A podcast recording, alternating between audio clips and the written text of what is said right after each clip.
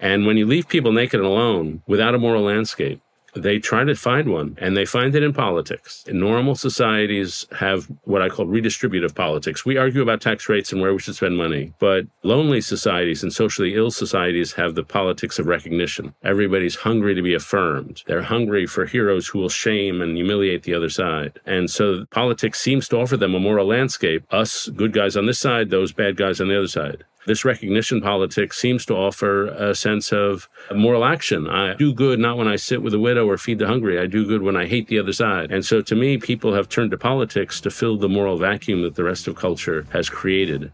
And of course, it doesn't work politics doesn't really give you community. It's you're just a bunch of co-belligerents. It doesn't really lend you to do the things that make you generous. It just envelops you in this culture war. And so to me, we should care about the fragmentation of society because it rises up and leads to the diseased politics all around us.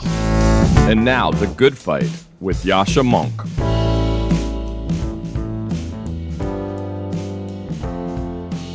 Over the course of the last four weeks, I have shared with you the intellectual origins of the identity synthesis, of the new ideas about race, gender, and sexual orientation that have become so influential in the Western world.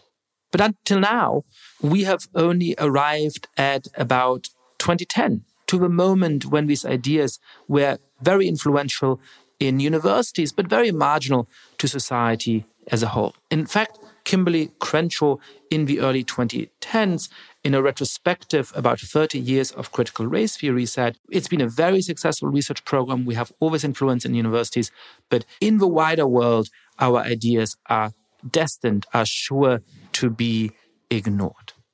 And yet, by 2020, Coca Cola was holding trainings for its employees, teaching them how to be less white.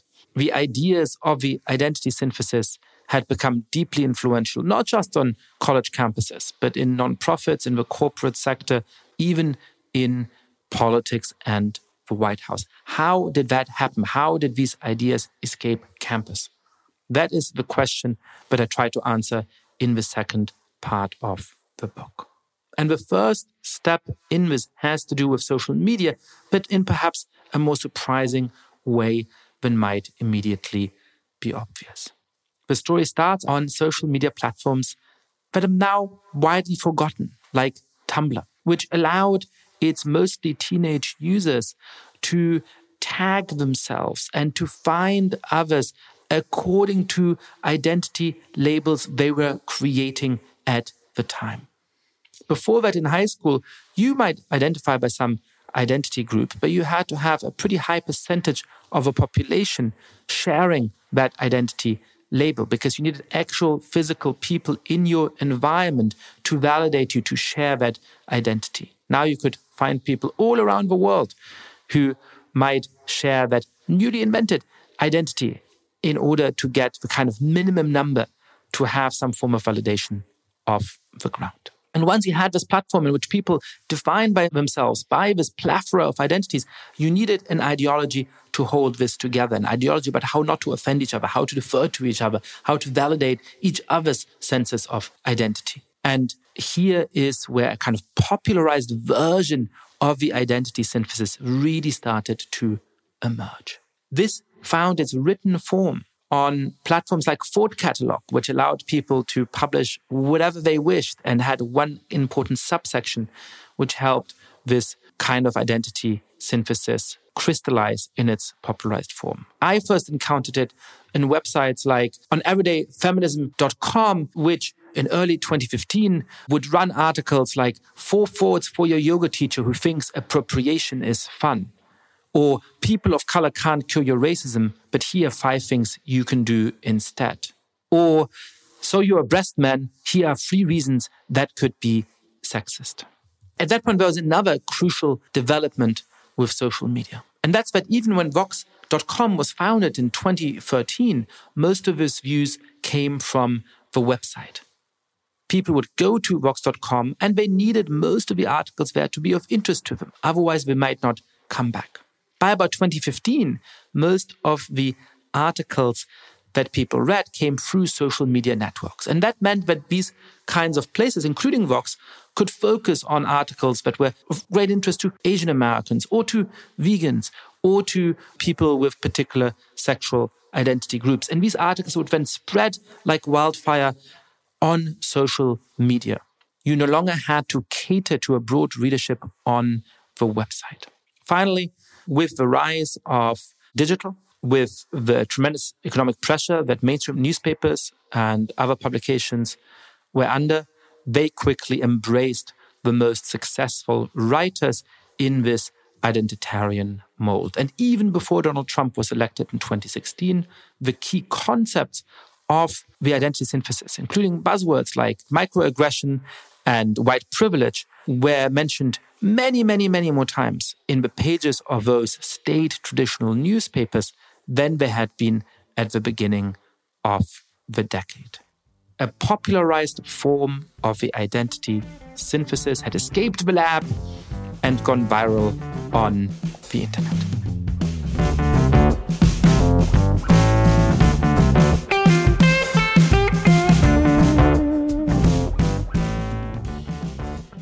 My guest today is David Brooks.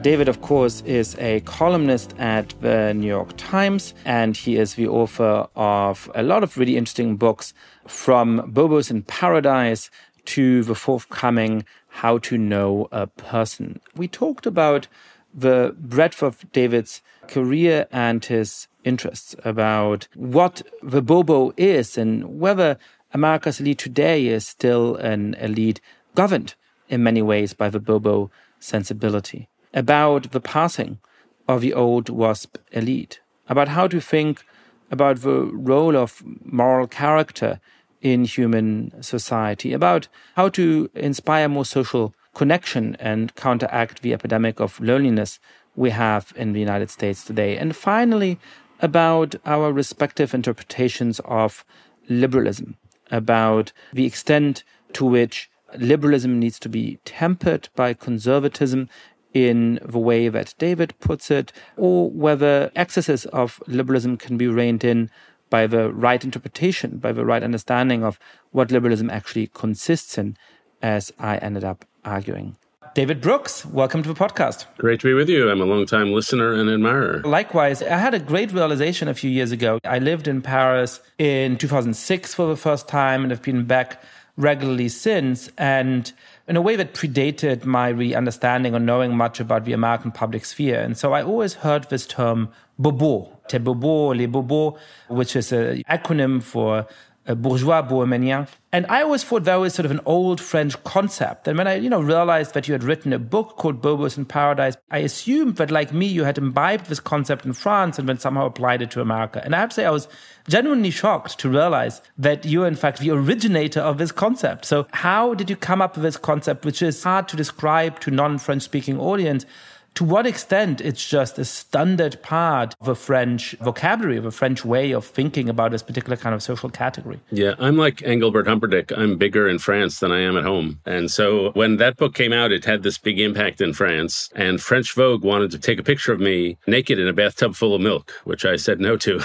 and Le Monde wrote a front page editorial saying it's a French concept, not an American concept. It stands for Bolshevik Bonapartiste but Le Bobo has carried on in France in the way it is on the margins here. And it came about because I went to high school in a town called Wayne, Pennsylvania, which is 13 miles west of Philadelphia. And it's part of the old main line where the old WASP elite used to live. And in the early 90s, I spent five years living in Europe. And I came back to a culture that was utterly transformed. The old WASP clothing stores, which were, you know, check pants and duck ties, had been replaced by the flagship store of a store now pretty famous called Anthropologie. And you had all these nubby fabrics and you had fancy coffee shops. And so what I saw was the replacement of one old elite, which was based on bloodlines, with a new old elite which combined 60s values and 90s monies. In other words, bohemian values with bourgeois aspirations. And so they had created this code of financial correctness, ways to spend money to show you reject money and material things. It's bad to spend money on a yacht, but you can spend $90,000 on an Augusto over a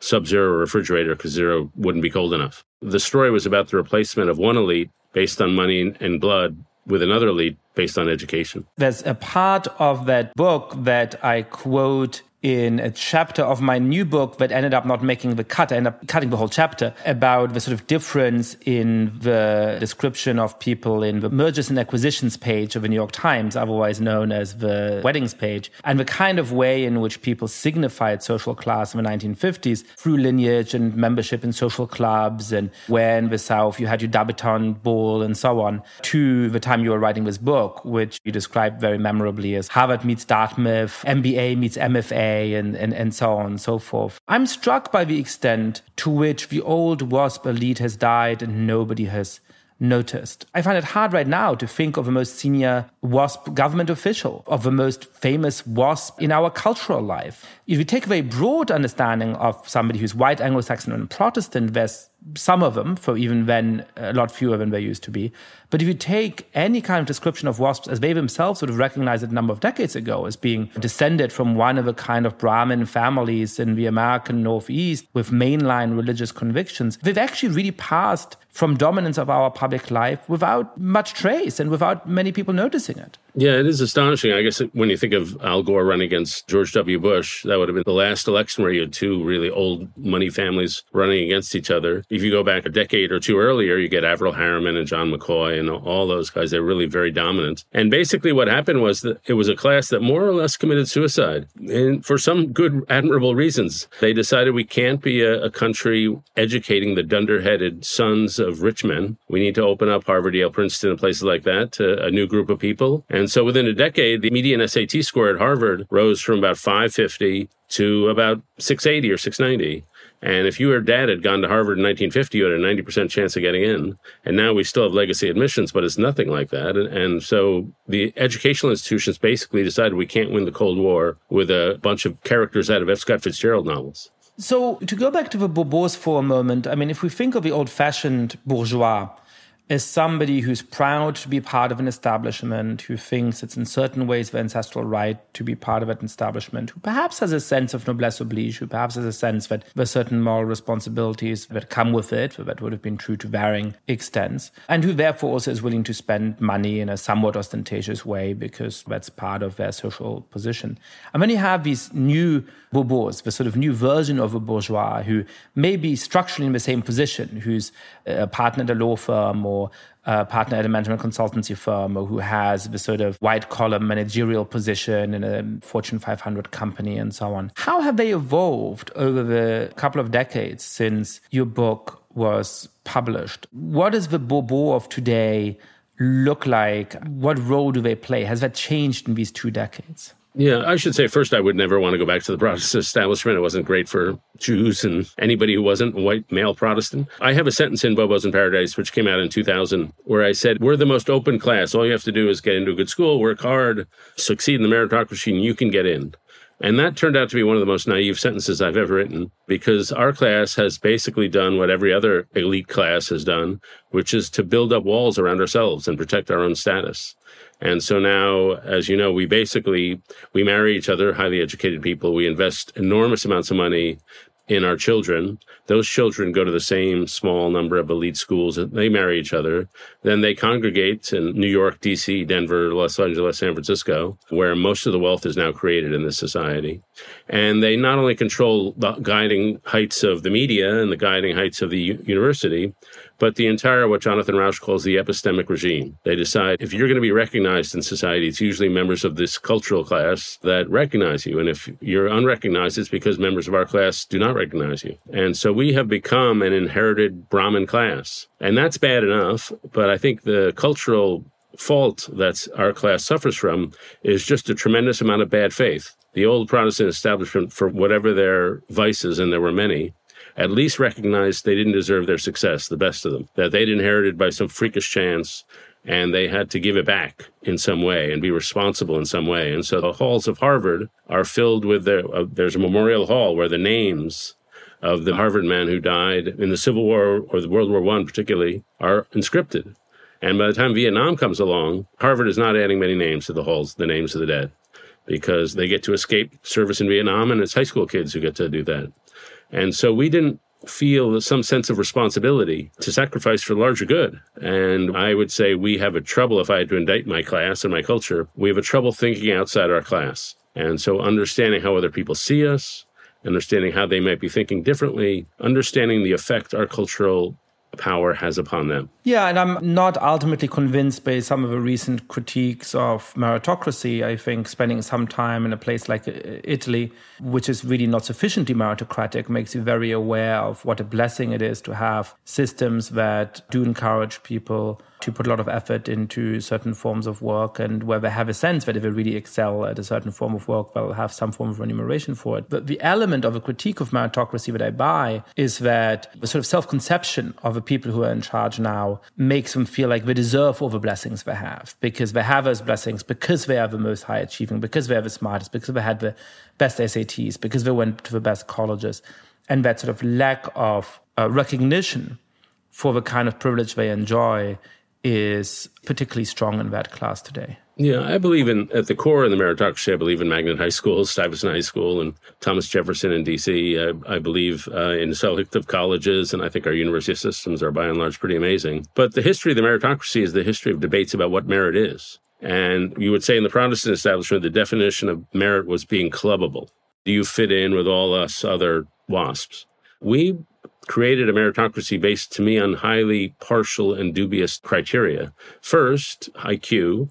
Second, are you able to effectively suck up to adults between the ages of 18 and 22? So my students, I taught at Yale for 20 years off and on. My students were phenomenal at sucking up to me. They were awesome at it. They had this ability to be buddy buddy with me in a cool way while at the same time being insanely deferential and making me feel really good. And that was a skill that they learned. I quote in a piece on the Atlantic how the Bobos broke America, a book about, I think it's St. Paul's or St. George's, one of the prep schools. And he said what he teaches, what the students learn at that school is ease. The ability to walk into any room in any circumstance and basically know how to handle it. And that is a skill we've taught, but it's not really the important things in life.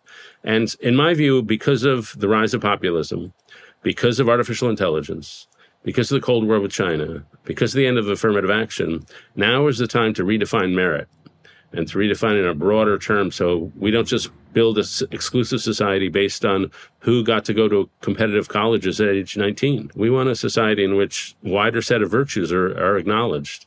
And I don't know the answer to that, what the new definition of the meritocracy is, but it's something I think about a lot these days. Yeah, and I've come to have these deeply ambivalent feelings about our universities. I, I'm very lucky that I got to go to a campus university as an undergrad in Cambridge and spent a lot of my time there beyond as a PhD student and later a faculty member. But I'm also more and more concerned about how it creates this sort of social class that really is quite apart from the rest of the population, right? I mean, not only, as you're pointing out, most of the people who now join these universities have parents who, you know, broadly speaking, part of the same social class. But even some of the members who aren't members uh, of that social class, who really come from quite ordinary backgrounds or perhaps genuinely disadvantaged backgrounds, since the age of 17 or 18 are only around those other elites and then move to the same neighborhoods and into the same professions. And by the time they really have power and influence in the world, they are quite separate from the rest of the population and build that separate cultures. Is the culture of a Bobo today the culture of that uh, ruling segment of a large part of America. And there's obviously it's a big and varied country, and there's different kinds of ruling elites, different kinds of ruling segments, including conservative ones or uh, purely financial ones, and so on. But in terms of this sort of people who run everything from the big newspapers and magazines to the important think tanks to the universities to even in many important ways the large corporations. Has the Bobo now turned into a CEO, into a university president, and so on? Or do you think that there is additional elements to that culture? How would you describe that ruling culture of mainstream institutions in America today? Yeah, I think to a large degree. I mean, Michael Lind said it's like a candelabra if you can go up the stem, if you can get into these elite schools, then you can then branch out and you'll have access to a wide array of institutions, whether it's law firms, consulting firms, media firms. And so my beloved paper, my employer, the New York Times, the Wall Street Journal, there was a 2018 study that suggested more than 50% of the writers went to a small number of like 26 elite schools. And so that's just disproportionate. I, I started out in journalism. There were still guys there who'd never been to college. It was still somewhat a working class profession, but that is no longer true. And then you go to tech, it's the same group of people who went to the same schools and were classmates with each other. You go to increasingly corporations. Corporations used to be you went to Big Ten, you went to Ohio State, and that was the place you went. But now even corporations have turned into much more drawn from the elite. Beyond that, there are whole new professions that have been created with awesome economic power, which really are the cognitive elite. And uh, those would be, in particular, hedge funds and private equity and venture capital. And so now corporate power in this country is less in the boardrooms and more in VC and private equity.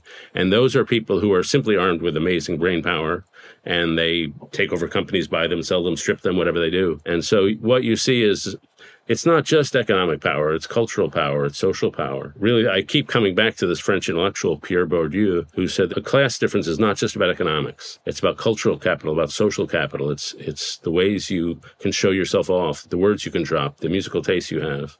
And in all these ways, I do think we are becoming bifurcated. The Atlantic Monthly writer Amanda Ripley did a report on a survey of where are people most insular in this country, most unlikely to come into people unlike themselves. And the number one county was the county around Boston, Massachusetts. And there was another book of sociology, who are the most insulated people? And it is indeed people in our upper middle class sector. I mean, if, it's very easy to live where I live in DC or live in Brooklyn and really never come across Trump voters. And I have a pet peeve among a lot of my colleagues in journalism who write about Trump voters, showing but never quote them, like they've never interviewed them. Uh, it's just not, not the way we're supposed to do our profession.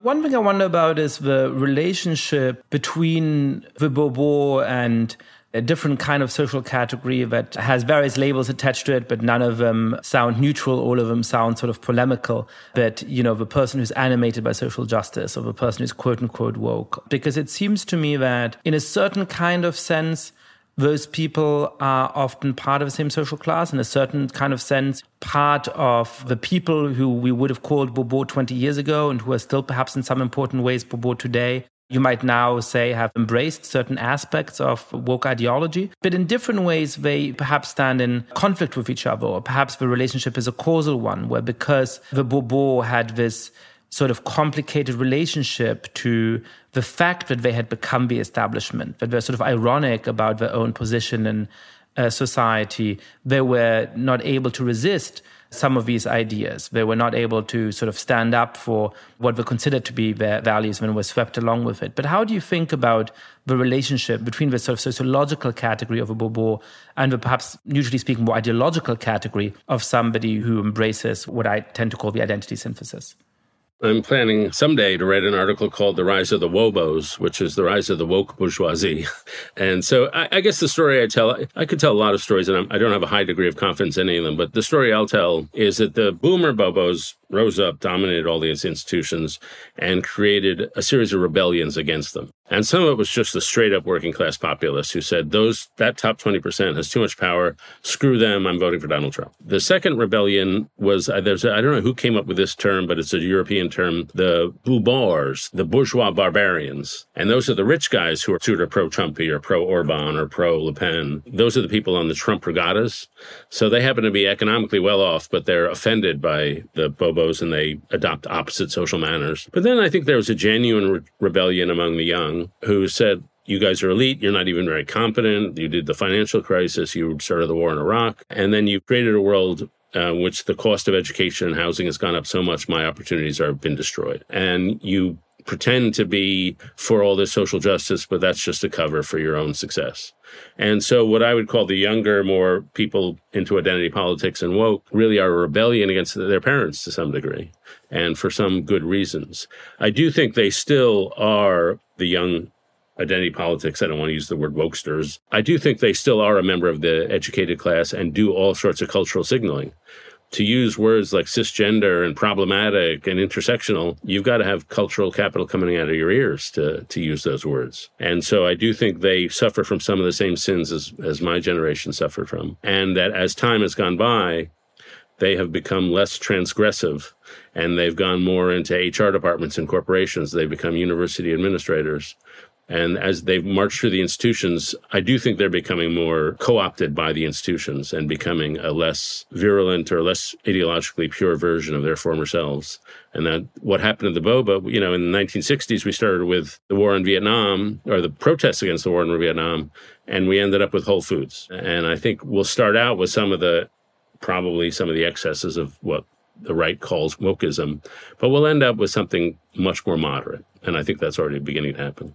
I'm hopeful that something like that might happen. I think part of it is being able to push against it, right? And the difference between the student movement in the 1960s and some of this movement now is that, you know, you go back to the student movement in the 1960s, it was fighting for some important things that I think have improved society and also some absolutely terrible, deeply misguided things. But they were up against an establishment that was willing to defend the institutions. And part of that contest became that uh, I don't want to be uh, too sort of Panglossian about it, but broadly speaking, some of the bad ideas ended up being resisted, and some of the good ideas uh, turned out to have such force that they couldn't be resisted. And slowly, sometimes through explicit victories, and sometimes through generational change and more oblique forms of transformation, they ended up taking place. And so you end up with, for example, much more sexual liberation over time without embracing, as some students who marched down the streets of Munich in the high school that I was at decades later, you know, called Ho Ho Ho Chi Minh Che Guevara Lenin, right?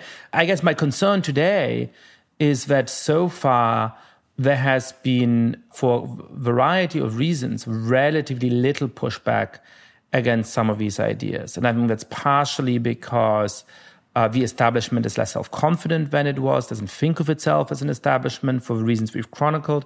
It's partially because there's a very genuine threat of, of Donald Trump. And so a lot of people on the left for the last years have felt that to sort of criticize any kinds of ideas on the left is to somehow be a traitor or somehow be a secret ally of Donald Trump's. And perhaps that serious engagement is now starting, and perhaps that'll produce the same outcome. But I guess so far, in this deeply polarized environment, I worry that that's not happening and that in fact, sort of a lot of people have fallen foul to such a degree of what Emily Yoffe has called 180ism, of embracing the opposite of whatever Tucker Carlson said yesterday, that it's easy to push them into positions that are themselves simplistic. Because if you say the exact opposite of something that's stupid and simplistic and irresponsible, you'll end up in a position that's probably a little bit better, but that is quite simplistic and black and white in its own right. Yeah, I'm hopeful that a community of genuine liberals are emerging. You know, I think persuasion, I would say, is part of that.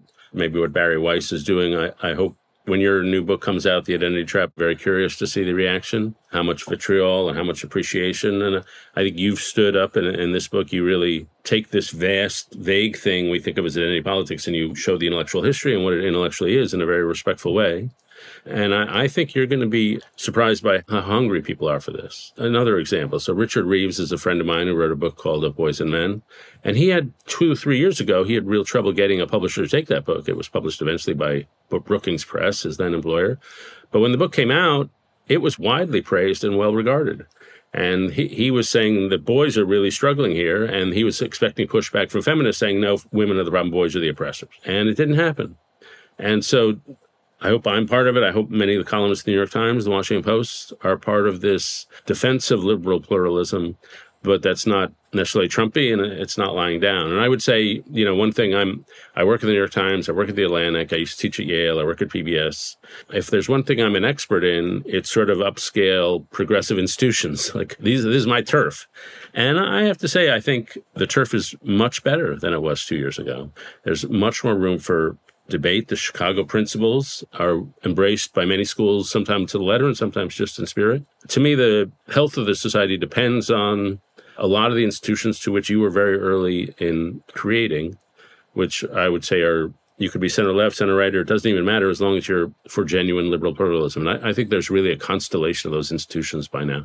Yeah, and to be clear, I don't sound overly pessimistic. I certainly think that two or three years ago, there was a period of real loss of faith that these institutions had in the values that had animated them for a long time. And there was genuine stories of people being unable to express even moderate critiques of those ideas and sometimes being punished in, in really quite outrageous ways when they did genuinely or in the perception of others critique some of these ideas. And I think now many of those excesses have been rolled back, and there is a much more open moment of discussion about these ideas. At the same time, I think we've started to institutionalize some more moderate forms of these ideas in somewhat unthinking ways. The time when some poor schoolgirl in Utah was piled upon by tens of thousands of people online for wearing, you know, I believe a kimono to her high school graduation has passed.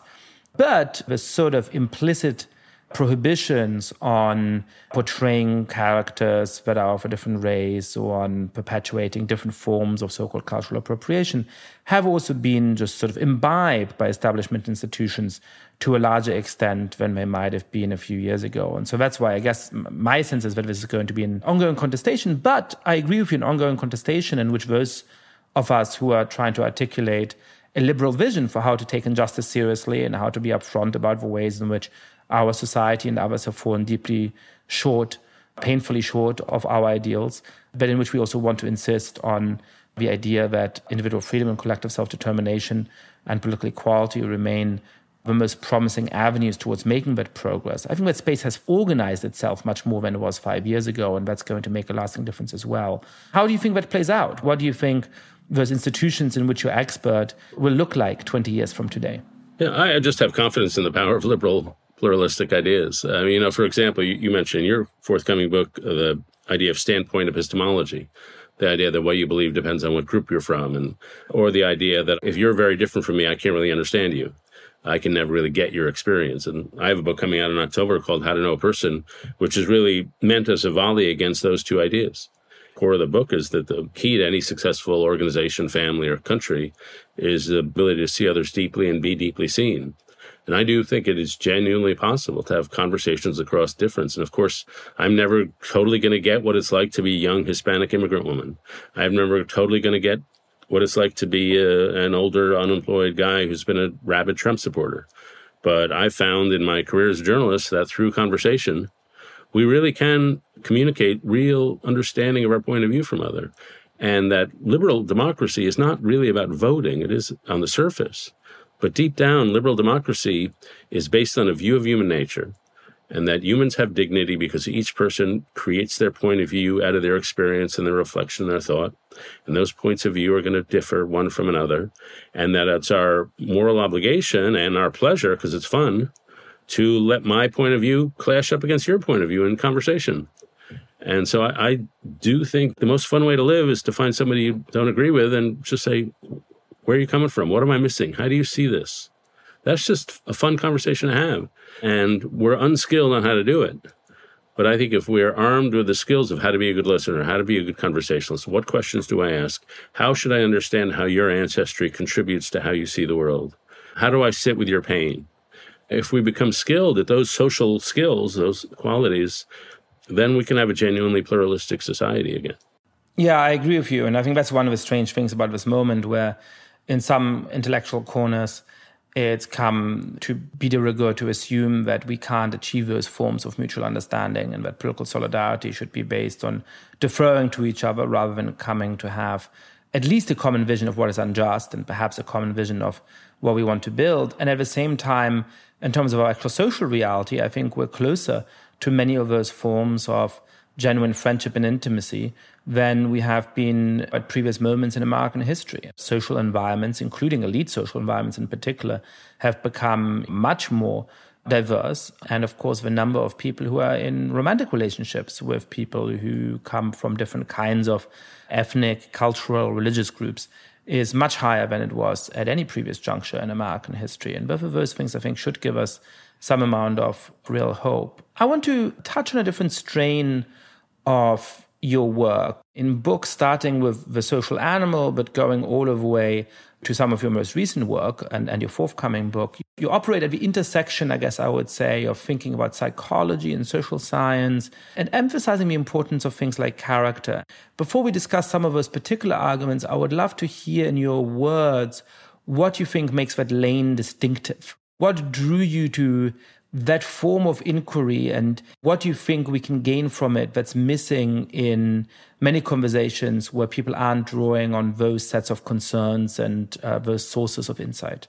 First, I think my favorite period in American nonfiction writing is the period between 1955 and 1965, when you had all sorts of people like Jane Jacobs and Reinhold Niebuhr, Abraham Joshua Heschel, Irving Kristol, David Riesman. And these people were writing big books. They were a little higher than journalism, but not quite as specialized as academics. And these are like The Death and Life of Great American Cities. Reinhold Niebuhr wrote a book called The Nature and Destiny of Man, which covers a lot of ground. But they had explicitly moral visions. And Reinhold Niebuhr, like Walter Lippmann or like Isaiah Berlin, believed that history is fundamentally driven by ideas and culture, which I believe, and that we all live in a moral ecology which is either helps makes it easier for us to be good or makes it harder. That's the world I grew up in just journalistically. And I would say as over the last 20 or 30 years, it's not that we've gotten worse, but we've gotten less morally articulate. And some of that is measured even in what words gets used. As you probably know, Google Ngrams measure what words get used in books. And so the usage of the word goodness or courage or empathy or humility, the usage of those words has dropped by like 60 or 70%. We're just not talking about this stuff. And I taught these classes at Yale, and my students were phenomenal students, as you can imagine. And they were very articulate on career, but they were not articulate on how to develop their own soul and how to develop their own character, how to lead fulfilling lives. And so I wrote this book about the road to character, which starts with this dualism between the resume virtues, the things that make you good at your job, and the eulogy virtues, how you become honest, courageous, capable of great love. And I said, everyone knows the eulogy virtues are more important, but we don't spend as much time talking about them. And so I, mostly as a effort at self growth, and like I'm like most writers, we work out our stuff in public. And I wanted to become a better person, a more emotionally open person, a more reliable person. And so I wondered, how do you, how do we build a moral order in which it's easier to be good? And so I wrote The Road to Character, which is about seven people who were pathetic at age 20 and became kind of amazing at age 70. And those are people like Dorothy Day and Frances Perkins, A. Philip Randolph. And so I just wanted to see how moral formation happened. And then I wrote a book called The Second Mountain, which is about how do you learn from suffering?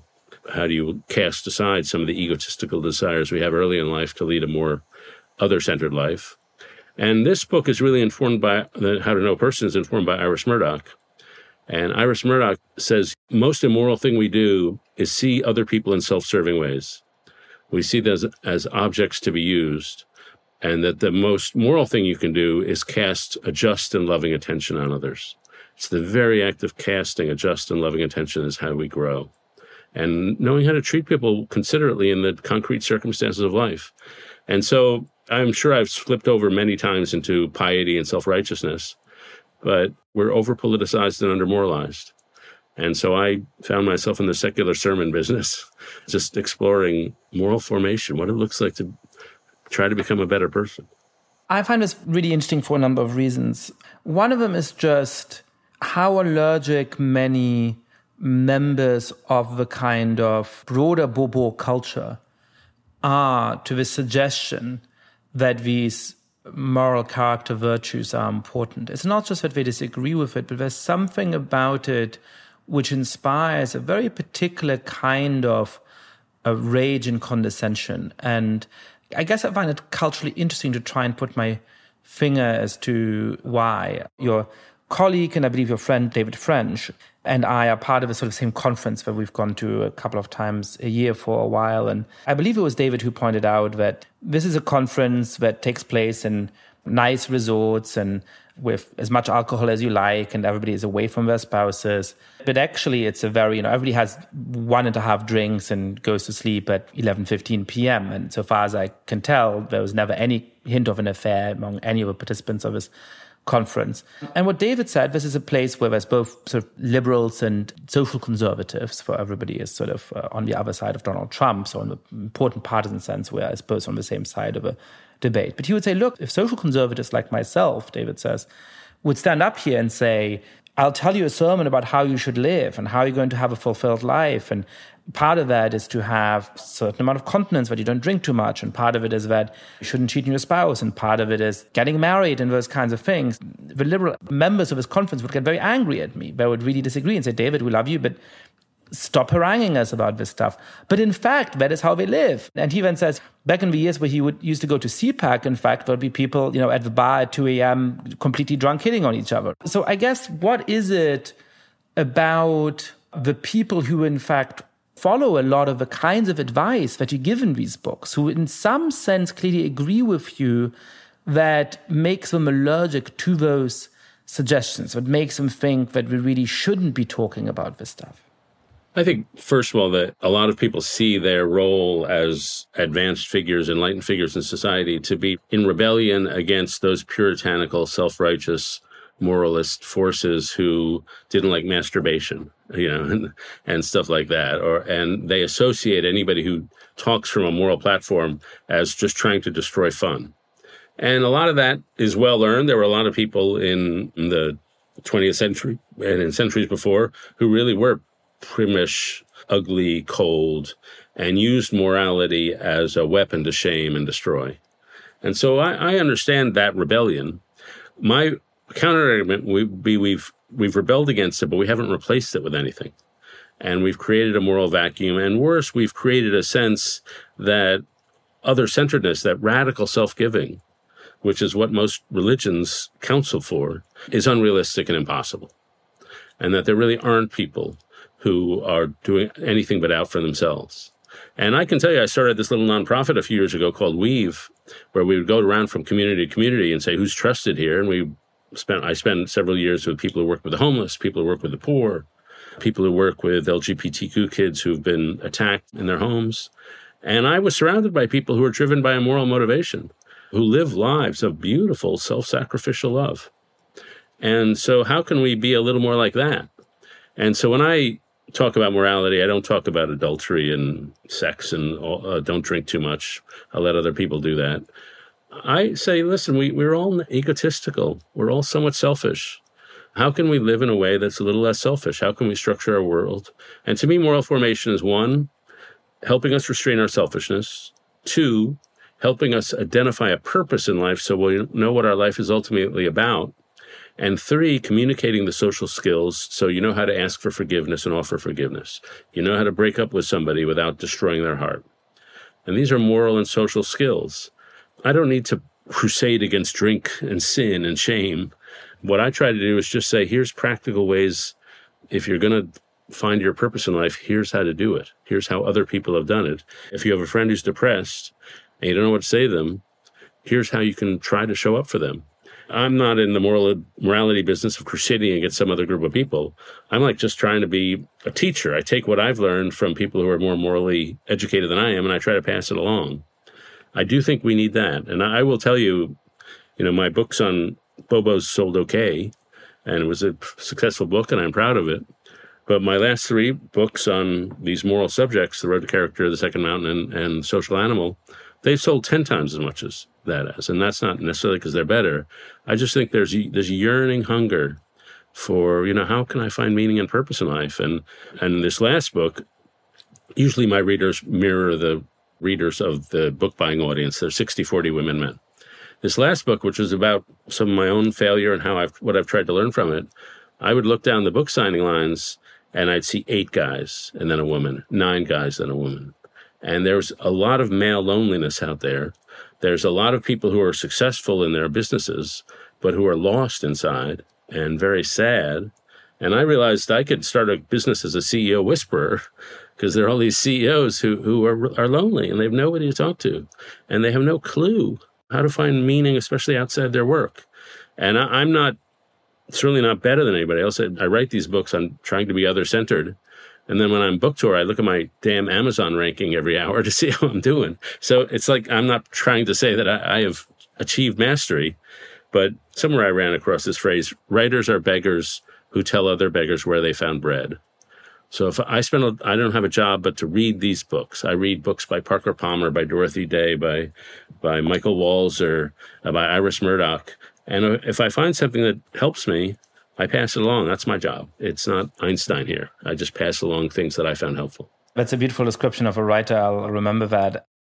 You know, I really thought when there was this big debate about the rise of Jordan Peterson, who now appears to have uh, well and truly gone beyond the hill. But I always sort of felt that instead of being angry at him or at some of the things that he said that one can have disagreements with, we broadly in the mainstream or in the moderate space or whatever you want to call it should be angry at ourselves. Because I think the principal reason for his success is that there wasn't anybody offering guidance and advice to young men in particular, uh, and in particular to young men who don't come from elite families, who don't come from upper middle class families, um, who come from sometimes perhaps more dysfunctional social backgrounds and so on. And to be clear, I wasn't sort of suggesting that we should be moralizing about adultery or something like that. That was just a sort of stand in for the way in which the broader social class of successful members of the upper middle class in the United States lives in reality according to all kinds of forms of self regulation that help to make them successful and that help to give them connection. And then, sort of, when somebody talks about those and sort of explains what they are and encourages people to embrace them, the person who talks about that and encourages that is somehow middlebrow at best and a charlatan at worst. And I think there's something very odd about that self denial. There is the talk left, think, live right phenomenon. None of us would ever like impose a rule you have to get married before having kids anymore. We wouldn't want to judge people. But members of the educated class, less than 10% of kids born to college educated parents are born out of wedlock, where 80% of kids born to high school educated kids are born out of wedlock. So there's a rule we follow, but we will not talk about. And so if you have resources, you can somehow survive and have a, an intact marriage. But if you have a lot of stress in your life and you can't find a, a maid and you're under tremendous economic stress, then they are having kids outside of marriage. And so we're, we're imposing upon them a set of situations where it just becomes a lot harder for their kids because they have one parent around. But we would never want to talk about that. And so that somehow finding a way to square that circle seems to me very important. One of the things you started to touch on a few minutes ago was the role of loneliness in our society today. You know, these truly shocking statistics about how many American adults and how many American men in particular don't have any close friends don't have anybody who they feel actually knows them in any kind of profound way. Why should we worry about that? And perhaps more importantly, how did it get there? Why does America feel so atomized today in these ways? Well, this is what my next book is designed to counter, give people the social skills so they won't be so lonely. There are a lot of stories one could tell about where we got here. And one of them would be the social media story. It's driving us all crazy. One would be the bowling alone story that Robert Putnam tells. We, are not in community organizations. One would be the decline of religious faith, and we're not in churches and synagogues and mosques anymore. One would be the diversity story. We've become just a much more diverse society. And we have trouble crossing boundaries. One would be the economic story, widening inequality. And I agree with all those stories. But the story I tell in, in a recent Atlantic piece called How We Got So Mean is basically, as we've been saying, it's a moral institution story that the world used to be filled with institutions that taught you the social skills. And some of them were schools, like schools used to have the thrift club and the courtesy club. There was a guy at the school who said, headmaster who said, My job is to turn out young boys who are acceptable at a dance, invaluable at a shipwreck. And so he's talking about character formation. And so society was filled with these institutions from left and right, from secular to religious. From the days of our founders, our founders knew that human beings are wonderfully made, but also deeply broken. And they had the sense if we're going to build a democracy out of these people, we have to do a lot of moral formation. And that lasted for about 150 years. And then after World War II, a whole group of thinkers said, no, we're not deeply broken. We're actually quite good. Human nature is really good. And the problem is the institutions. The problem is authority. We need to liberate people from authority so they can self actualize themselves. And so you get Carl Rogers, the self esteem psychologist. You get Abraham Maslow, that the idea that self actualization is the key to self. And so we have a very individualistic moral sense that to be moral, you break free from everything around you and just be true to yourself. I think that's just a wrong formula. I think people who are trying to be true to themselves become very touchy about themselves. They don't know who they, they are, that we live our best lives. We're, we're embedded in institutions, embedded in relationships. And so if you think you're good, then you don't need moral formation. You're you just turn inward. And I think that's what happened. And so not only socially and politically, but we became highly individualistic and autonomy oriented. And when you leave people naked and alone, without a moral landscape. They try to find one, and they find it in politics. Normal societies have what I call redistributive politics. We argue about tax rates and where we should spend money. But lonely societies and socially ill societies have the politics of recognition. Everybody's hungry to be affirmed. They're hungry for heroes who will shame and humiliate the other side. And so politics seems to offer them a moral landscape us good guys on this side, those bad guys on the other side. This recognition politics seems to offer a sense of moral action. I do good not when I sit with a widow or feed the hungry. I do good when I hate the other side or when I'm infuriated about the other side. And so to me, people have turned to politics to fill the moral vacuum that the rest of culture has created. And of course, it doesn't work. Politics doesn't really give you community. It's, you're just a bunch of co belligerents. It doesn't really lend you to do the things that make you generous. It just envel- envelops you in this culture war.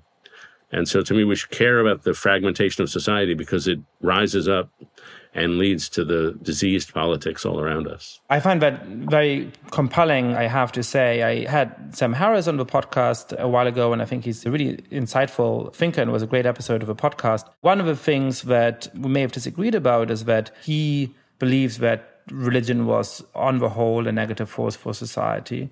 And even for I'm not religious myself, I've started to really worry about the way in which people who don't have a church to go to, who don't have a social connection that comes from it, and as well as the stable theology, are much more likely to turn bitter and angry and lonely and become attracted to people like Donald Trump. Are much more angry for that matter to embrace a kind of conspiracy theorizing of a QAnon or other kinds of movements like that. So the importance of that social fabric, I think, is really fundamental. If listeners recognize some of that, I think my understanding of the data is that highly educated people and people who are professionally successful, and I think that the audience of this podcast skews in that direction, tend to actually, in some ways, have more rather than fewer of these social connections.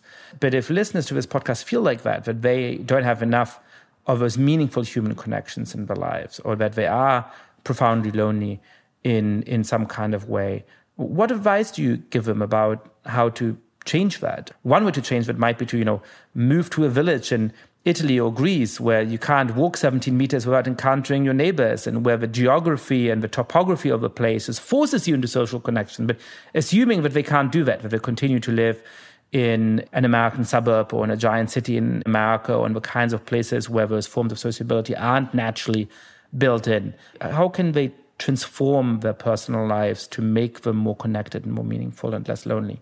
I would say first, you can move to such places in this country. I, when I founded Weave, we traveled around the country, and one of the things I would say to people is, you know, one of our problems is we don't know the, our immediate neighbors, the people who live in the homes right near us. And I said that to a group in New Orleans, and they all looked at me funny and like, like, what are you talking about? We all know our neighbors. And so that that's part of it. I have a friend here where I'm sitting in DC, and she says I practice aggressive friendship. I'm the person on the block who organizes the picnics, who organizes the parties. And so that's a small thing you can do. But I will say of these weavers, these community leaders, they just assumed responsibility for something in their neighborhood. And usually it was geographic. There's too many homeless. There were too many vacant lots. And a woman named Aisha Butler in Chicago, too many vacant lots. And she organized a little group to clean them up. Whatever the problem in your community is. And you get involved in that. And pretty soon you will be surrounded by relationships. and I found these weavers really, they were exhausted a lot of the time because they had taken on a lot of obligations, but they knew why they were put on this earth. Their life had a clear sense of purpose that I'm here to help guys who've come back with PTSD. I'm here to help kids who have nothing to do in the afternoons. So why play with them? And so they had moral purpose. They had moral motivation. They knew why they were put on this earth. They were enmeshed in a series of deep relationships. And I found, you know, my view of culture change is that Culture changes when a small group of people find a better way to live and the rest of us copy them. And I'll just say in my life, I was completely bereft for a couple of years of, of that kind of relationship. I was like a lot of people, I was, I was lonely. And I got helped out. I got invited to a couple's house in DC who's had a kid in the DC public schools who had a friend who didn't have a place to sleep or eat. And so they invited him to stay with him. And then that kid had a friend and that kid had a friend. And when I got to dinner there, there were 40 kids around the table and 14 sleeping bags in the basement. And it was exhausting to be one of the adults in this community, but we had dinner once a week. We bought them bikes when they needed it. We took them on vacation. We celebrated holidays together.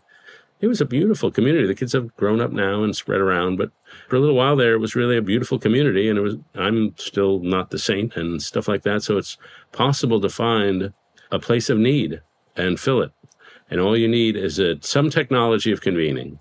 Some people have a bike club. Some people have dinners every night. Some people have a monthly meeting. But it is some sort of technology of convening so you're getting together again and again with the same people who are different than you. And it's doable in every community in America. So let me abuse of your time by making you my personal counselor. I'm very lucky and generally uh, it's one of the great joys of my life, but I do have strong human connections and I have friendships of many years standing that are very meaningful to me and by people who certainly I do feel know me in a significant way and would be there for me in an hour of need as I would be for them. My problem is that because I've moved around a lot between countries and continents, between cities within the United States, I don't feel that I have a place with that kind of community, right? My community is all virtual. It is. I see my friends, I make an effort to see them as much as I can, and I do spend some good amount of time with them over the course of a year, but there's not one place where I can be and feel like here's this community of people to which I'm deeply connected. So is that sustainable? Do I need to just plonk down somewhere and say, here I will be for the next 20 years and then I'll build that kind of in person community? How do you think about sort of the way in which, again, I think many are the kinds of people who are likely to listen to this podcast, and probably you and me are torn between those things because we all probably went to college somewhere else from where we grew up, and then we probably went to live somewhere else from where we went to college, and we might be open to moving for a certain kind of professional opportunity. Certainly, if you're in academia, you don't have a lot of locational choice, and that's true of other kinds of professions in the United States as well. So, how does place and the relentless mobility of a lot of upper middle class people play into this picture? I could advise you if I knew how to advise myself. I suffer from the exact same thing. I'm speaking to you from a neighborhood where I live, Capitol Hill in Washington, D.C. If anybody goes to the U.S. Capitol and goes a little further east. And it looks like a great community. It's got a little, lot of little low, low town homes, all densely populated. We've got a wonderful place called Eastern Market. But we're also busy. We don't see each other. And plus, we're selective about our friends. We have a lot of friends like you, but it's not just the random person who has to be nearby. They're disproportionately in media or the academy or something like that. So I find out people like myself and people in jobs like mine. And I travel a lot. So, you know, as a writer and reporter, you're always on the move. I will say I, I no longer have a local rooted place. I think it's a problem. I feel the lack every day. And I run into people. I was with somebody a couple of years ago who he got on the square. He was in Youngstown, Ohio. He got on the town square and held up a sign, defend Youngstown. And like his love is Youngstown. I have another friend who was a neuroscientist at Johns Hopkins, very well educated person, was going to go to work at NIH. And she decided there are too many lonely boys in Baltimore and she created an organization called Thread, which is to surround those young boys and girls with volunteers who are basically extended family. And she wears a map of Baltimore around her necklace. And she's been asked to take her program to other parts of the country. And she refuses. She says, No, Baltimore. I'm here in Baltimore. And I think there's real virtue to that. And I, I haven't succeeded in doing it. But I do think geography matters an awful lot. There's just no getting around it. That people unite around common loves and what we love generally are our kids and our place. If you're not rooted in a geographic space, you have to work extra hard to get yourself pinned down because you, you've got to find some other source of love to organize this community around. There's one last topic I want to broach with you, which is your somewhat ambivalent relationship to liberalism. You're a defender of liberalism, as you said earlier, you know, philosophical liberalism, but you also worry that some core liberal principles taken to the extreme could undermine our society in ways that perhaps we can see from some of the conversations we've had. You know, in one recent articles, you worry about how some forms of legislation about assisted suicide can actually undermine us. I think this is somewhere where I'm sympathetic to you and certainly sympathetic in your criticism of a certain kind of rationalism of which some philosophical liberals are guilty. but in which I ultimately might have a philosophical disagreement, where I'm not sure that rightly understood liberalism pushes us to those positions. So, if you don't mind, tell us the exact nature of your criticism of liberalism. Is it that a lot of philosophical liberals are prone to falling in those pitfalls, or is it that there's something about the actual constitutive principles of liberalism that can guide us towards those mistakes? Yeah, I mean, you know, I, I used to be pretty conservative. Worked the Wall Street Journal editorial page, National Review, all that. And I went and I've drifted left, uh, part because of Donald Trump, but in part my views have changed on lots of things. But so I went back and reread all the books that turned me into a conservative. The Quest for Community by Robert Nisbet, uh, Edmund Burke, Irving Berlin, uh, Isaiah Berlin, not Irving Berlin. And I reread them all and I loved them. And I realized I'm still that Burkean conservative at my core. And one of the conservative insights is that liberal institutions depend on pre liberal institutions that if we're going to make a society built on individual choice, it has to be embedded in relationships that precede choice. And these are things like family, maybe faith, but certainly flag. My love of America is not a choice I made. It, it's so deeply in me that I couldn't shake it if I ever wanted to. It's it's it's pre-liberal in that sense. It, I'm not going to wake up one day and say I don't love America, or I don't love my family, or don't love certain things. And so I think that's a genuine conservative instinct. And that reason, and Roger, conservative philosopher Roger Scruton used to make this case, reason relies upon institutions that precede reason.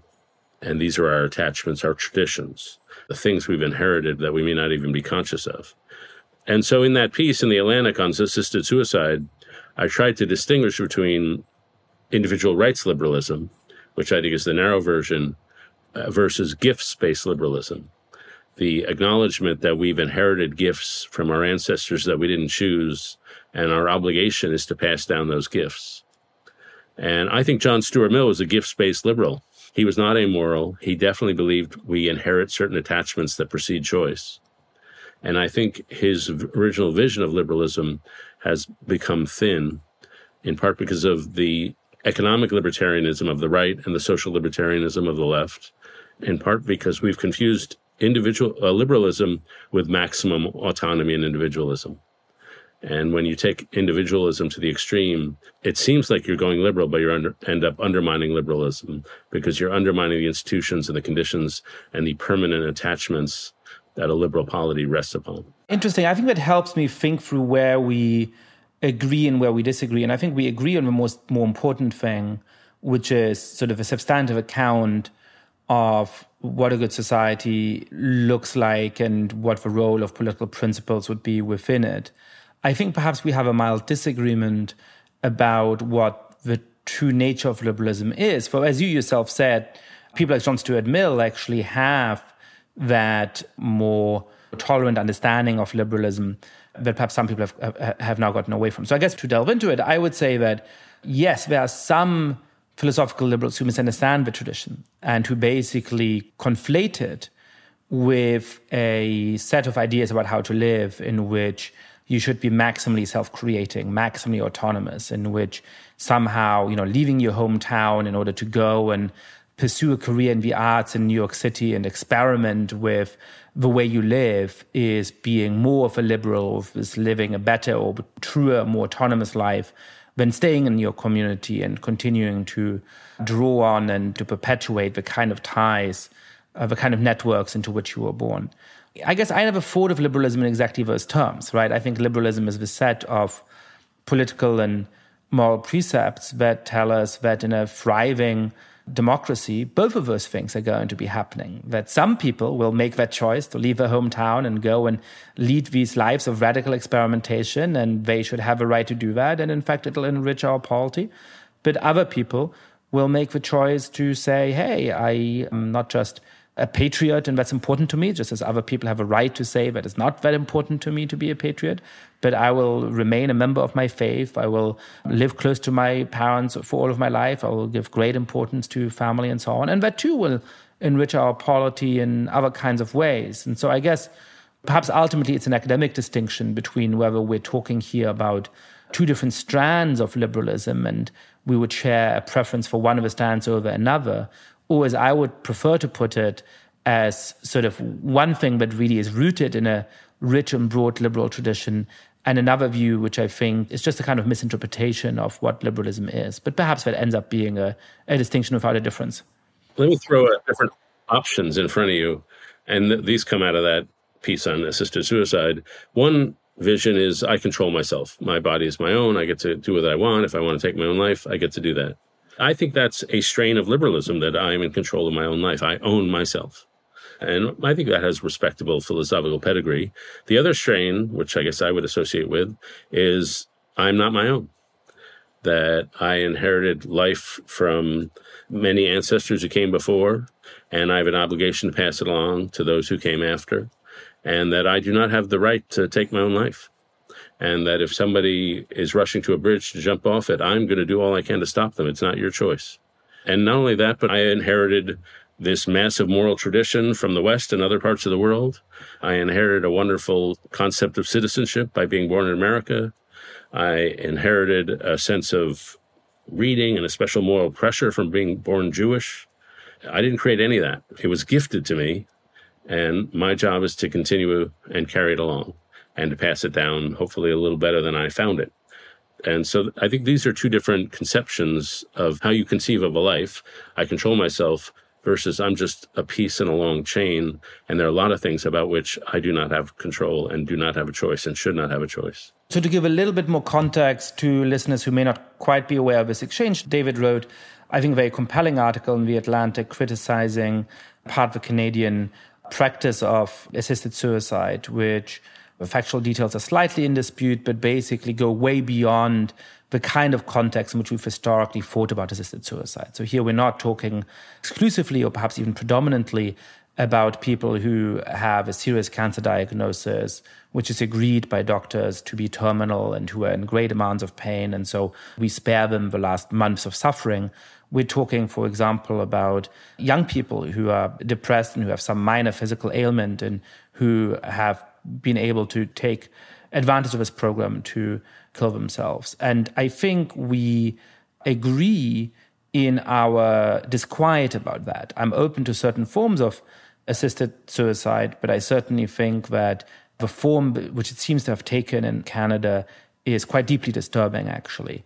I guess the question is whether I have to jump between the two positions that you've outlined, or whether I can formulate a third position, which is an immanent liberal critique of something like that program of assisted suicide. And, you know, I would say that the problem is that liberals have always and should be deeply aware of ways in which institutions can go wrong and create bad incentives and push people into things. And when you create a program in which it is so easy to get signed off on medically assisted suicide or get signed off on other kinds of medical treatments and so on, which have been in debate recently. And that is the case even for people who may be in the depths of uh, mental illness. There's a real question about whether they're the kinds of agents who are able to make a choice about their fate. And I think that there's good reasons from within the liberal philosophy that when uh, responsible adults are making decisions that only affect themselves, and which were clearly mentally fit to make and which they have a requisite foresight to make, we should defer to those.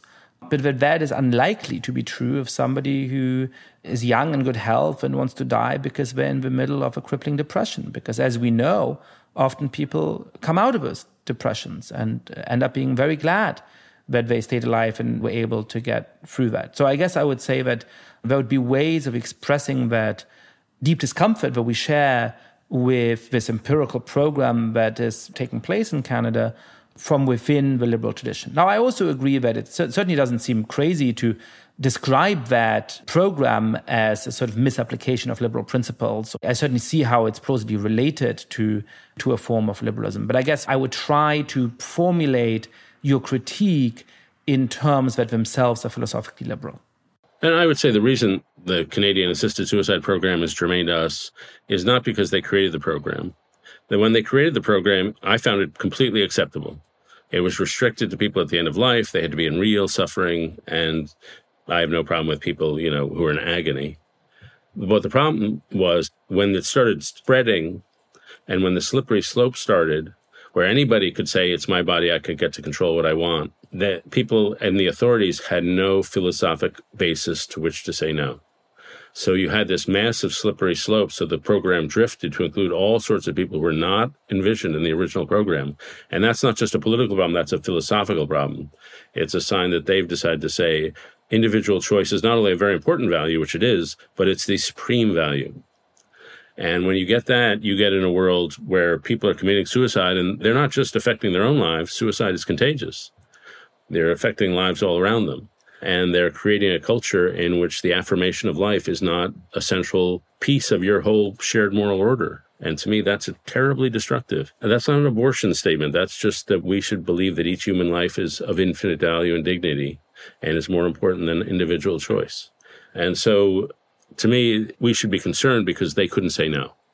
And we as liberals have to be able to say no that individual choice is very important to us, but it's not the only thing that's important to us. Thank you for this wonderful conversation. Perhaps just to close, what can liberals do to stand up for the right version of their tradition? How can we defend what is valuable in our political institutions and in our principles while remaining open to critiques of its shortcomings? One of my heroes is a 19th century English journalist named Walter Bagehot. And Bagehot said, if you want to convince people to your cause, you can write serious tracts and you can give speeches. But the best way is just to enjoy it. And so he was a conservative Tory. He said, just enjoy conservatives and enjoy the land that we love, enjoy the institutions that we love. And so we liberals have a set of institutions where we have fun talking to each other. We get to meet strangers and like get into their lives and introduce them to our lives. And I think one of the, as I say, liberal democracy is not about politics, it's about a way of being in the world. And so I look at, first of all, I look at, as I said before, your institution and persuasion. I think a lot of people are just living that life and trying to express those ideas. But I also see a lot of people in universities and in companies who are not standing for the pseudo segregation that is being imposed upon us that we can only hang out with our like, we get to enjoy people we have nothing in common with. And that's just a fun way to be.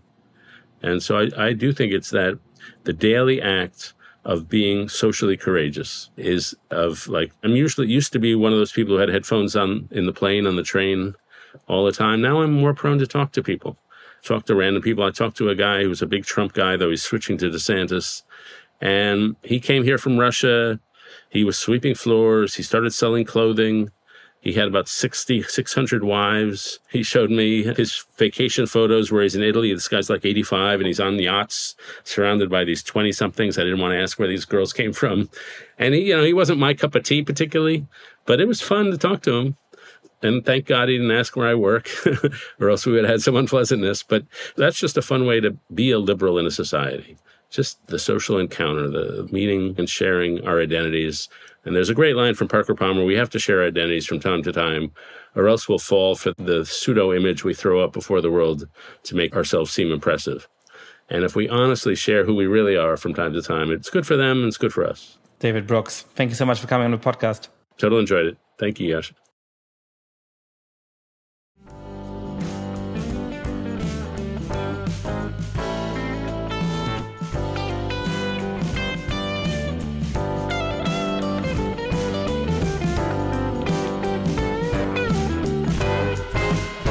Thank you so much for listening to The Good Fight. Lots of listeners have been spreading the word about the show. If you too have been enjoying the podcast, please be like, rate the show on iTunes, tell your friends all about it, share it on Facebook or Twitter. And finally, please mail suggestions for great guests or comments about the show to goodfightpod at gmail.com. That's goodfightpod at gmail.com.